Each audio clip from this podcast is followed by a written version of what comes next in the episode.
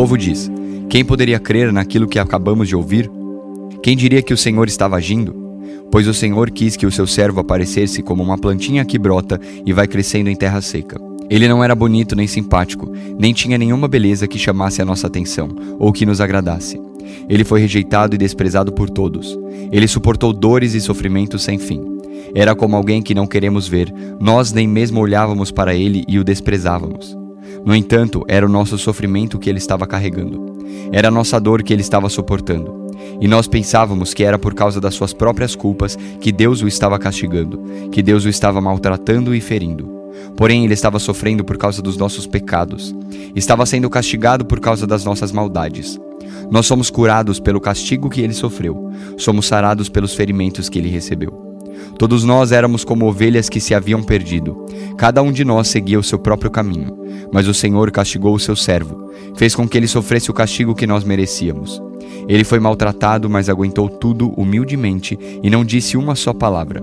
Ficou calado como um cordeiro que vai ser morto, como uma ovelha quando cortam a sua lã. Foi preso, condenado e levado para ser morto, e ninguém se importou com o que ia acontecer com ele. Ele foi expulso do mundo dos vivos, foi morto por causa dos pecados do nosso povo. Foi sepultado ao lado de criminosos, foi enterrado com os ricos, embora nunca tivesse cometido crime nenhum, nem tivesse dito uma só mentira. O Senhor Deus diz: Eu quis maltratá-lo, quis fazê-lo sofrer. Ele ofereceu a sua vida como sacrifício para tirar pecados, e por isso terá uma vida longa e verá os seus descendentes. Ele fará com que o meu plano dê certo. Depois de tanto sofrimento, ele será feliz. Por causa da sua dedicação, ele ficará completamente satisfeito. O meu servo não tem pecado, mas ele sofrerá o castigo que muitos merecem, e assim os pecados deles serão perdoados. Por isso, eu lhe darei um lugar de honra. Ele receberá sua recompensa junto com os grandes e os poderosos, pois ele deu a sua própria vida e foi tratado como se fosse um criminoso. Ele levou a culpa dos pecados de muitos e orou pedindo que eles fossem perdoados. Ezequiel, capítulo 25 O Senhor me disse o seguinte: Homem mortal, agora fale contra o país de Amon. Diga que deem atenção a isto que eu, o Senhor Deus, estou dizendo. Vocês ficaram contentes quando viram o meu templo profanado, quando viram a terra de Israel arrasada e o povo de Judá ser levado para o cativeiro. Por isso vou deixar que as tribos do deserto oriental conquistem vocês.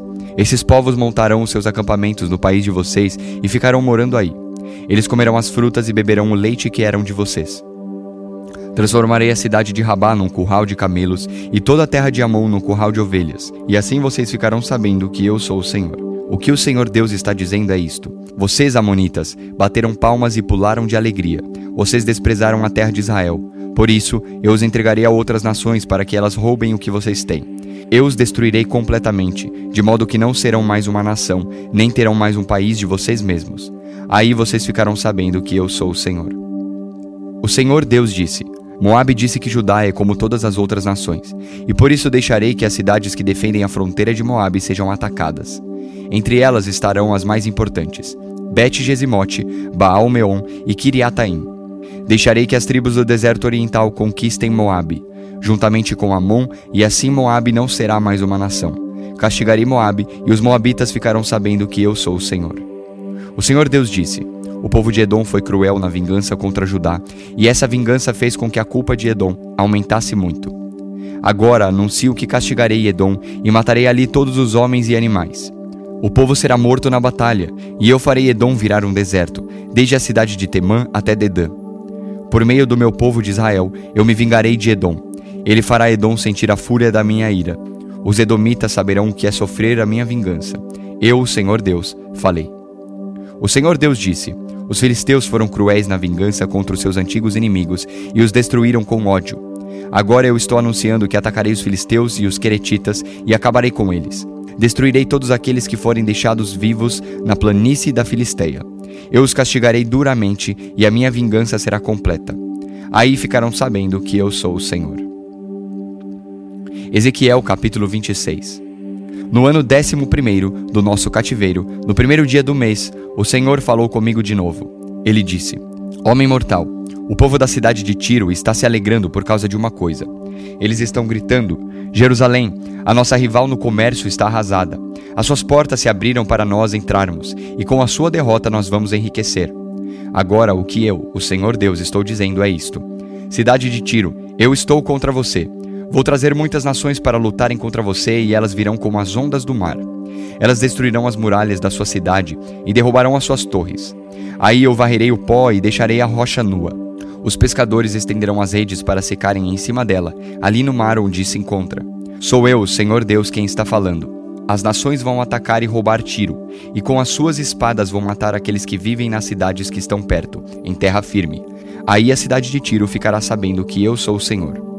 O Senhor Deus diz: Eu vou trazer da Babilônia o rei Nabucodonosor, o mais poderoso de todos os reis, para atacar Tiro. Ele virá do norte com um forte exército, com cavalos e carros de guerra e com cavalaria. Aqueles que vivem perto, nas cidades que estão em terra firme, serão mortos na batalha. O inimigo cavará trincheiras, fará rampas de ataque e levantará um muro de escudos contra você. Com máquinas de lançar pedras, eles derrubarão as suas muralhas, e com barras de ferro derrubarão as suas torres. Os seus cavalos levantarão nuvens de pó que cobrirão vocês. Quando eles passarem pelos portões da cidade conquistada, o barulho dos cavalos deles puxando carretas e carros de guerra fará tremer as suas muralhas. Os cavaleiros deles invadirão as suas ruas, matando seu povo à espada. As suas fortes colunas serão jogadas no chão. Os seus inimigos roubarão as suas riquezas e as suas mercadorias. Derrubarão as suas muralhas e arrasarão as suas casas luxuosas. Eles jogarão no mar as pedras, a madeira e o entulho. Acabarei com as suas canções e farei parar a música das suas liras. De você só deixarei uma rocha nua, onde os pescadores estenderão as redes para secarem. A cidade nunca mais será reconstruída. Eu, o Senhor Deus, estou falando. O Senhor Deus diz isto à cidade de Tiro. Quando você for conquistada, o povo que vive no litoral ficará apavorado com os gritos daqueles que forem feridos de morte. Todos os reis das nações do litoral descerão dos seus tronos, tirarão os seus mantos e as suas roupas bordadas e, tremendo de medo, sentarão no chão. Quando virem o que aconteceu com você, eles terão tanto pavor que ficarão tremendo sem parar. Eles cantarão para você este cântico fúnebre. A cidade famosa está destruída. Os seus navios foram varridos dos mares. O povo desta cidade dominava os mares e metia medo em todos os que viviam no litoral. Agora, no dia em que a cidade caiu, as ilhas estão tremendo e os seus moradores estão apavorados com tanta destruição. O Senhor Deus diz: Farei você virar uma cidade deserta como as cidades arrasadas, onde não mora ninguém. Cobrirei você com as águas profundas do mar. Eu a jogarei no mundo dos mortos, onde você estará com gente que morreu há muito tempo. Eu a abandonarei nesse mundo que fica debaixo da terra, nesse país de ruínas antigas, e você ficará junto com os mortos. Em você, Tiro, nunca mais morará ninguém, e você não voltará a ocupar o seu lugar no mundo dos vivos. Farei de você um exemplo horrível, e esse será o seu fim. As pessoas vão procurá-la, mas ninguém a encontrará. Eu, o Senhor Deus, falei. Colossenses capítulo 1 Eu, Paulo, apóstolo de Cristo Jesus, pela vontade de Deus, escrevo junto com o irmão Timóteo esta carta ao povo de Deus que mora na cidade de Colossos, os nossos fiéis irmãos em Cristo. Que a graça e a paz de Deus, o nosso Pai, estejam com vocês.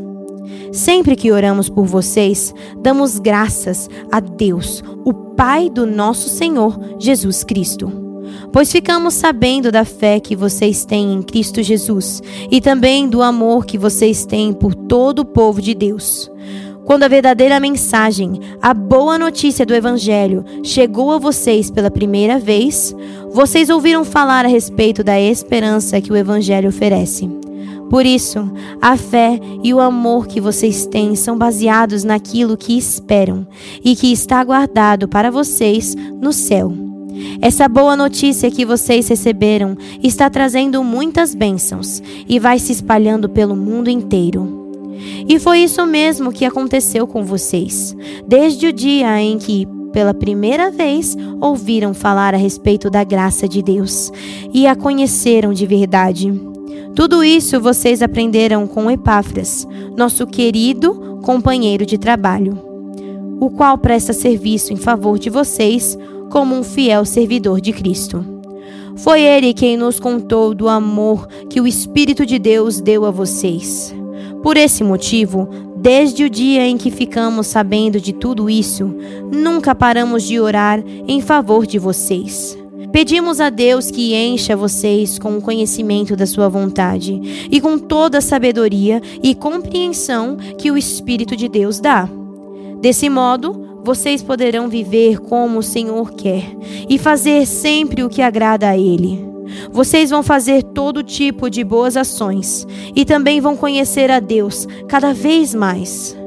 Pedimos a Deus que vocês se tornem fortes com toda a força que vem do glorioso poder dele, para que possam suportar tudo com paciência. E agradeçam com alegria ao Pai, que os tornou capazes de participar daquilo que ele guardou no reino da luz para o seu povo. Ele nos libertou do poder da escuridão e nos trouxe em segurança para o reino do seu Filho amado. É Ele quem nos liberta, e é por meio dele que nossos pecados são perdoados. Ele, o primeiro filho, é a revelação visível do Deus invisível. Ele é superior a todas as coisas criadas, pois, por meio dele, Deus criou tudo, no céu e na terra tanto o que se vê como o que não se vê, inclusive todos os poderes espirituais, as forças, os governos e as autoridades. Por meio dele e para ele, Deus criou todo o universo. Antes de tudo, ele já existia, e, por estarem unidas com ele, todas as coisas são conservadas em ordem e harmonia. Ele é a cabeça do corpo, que é a igreja e é Ele quem dá vida ao corpo. Ele é o primeiro filho, que foi ressuscitado para que somente ele tivesse o primeiro lugar em tudo. Pois é pela própria vontade de Deus que o filho tem em si mesmo a natureza completa de Deus. Portanto, por meio do filho, Deus resolveu trazer o universo de volta para si mesmo. Ele trouxe a paz por meio da morte do seu filho na cruz, e assim trouxe de volta para si mesmo todas as coisas, tanto na terra como no céu. Antes, vocês estavam longe de Deus e eram inimigos dele por causa das coisas más que vocês faziam e pensavam. Mas agora, por meio da morte do seu filho na cruz, Deus fez com que vocês ficassem seus amigos, a fim de trazê-los à sua presença para serem somente dele, e não tendo mancha nem culpa. Mas é preciso que vocês continuem fiéis, firmados sobre um alicerce seguro, sem se afastar da esperança que receberam quando ouviram a boa notícia do Evangelho. Foi desse Evangelho que eu, Paulo, me tornei servo, e é esse evangelho que tem sido anunciado no mundo inteiro.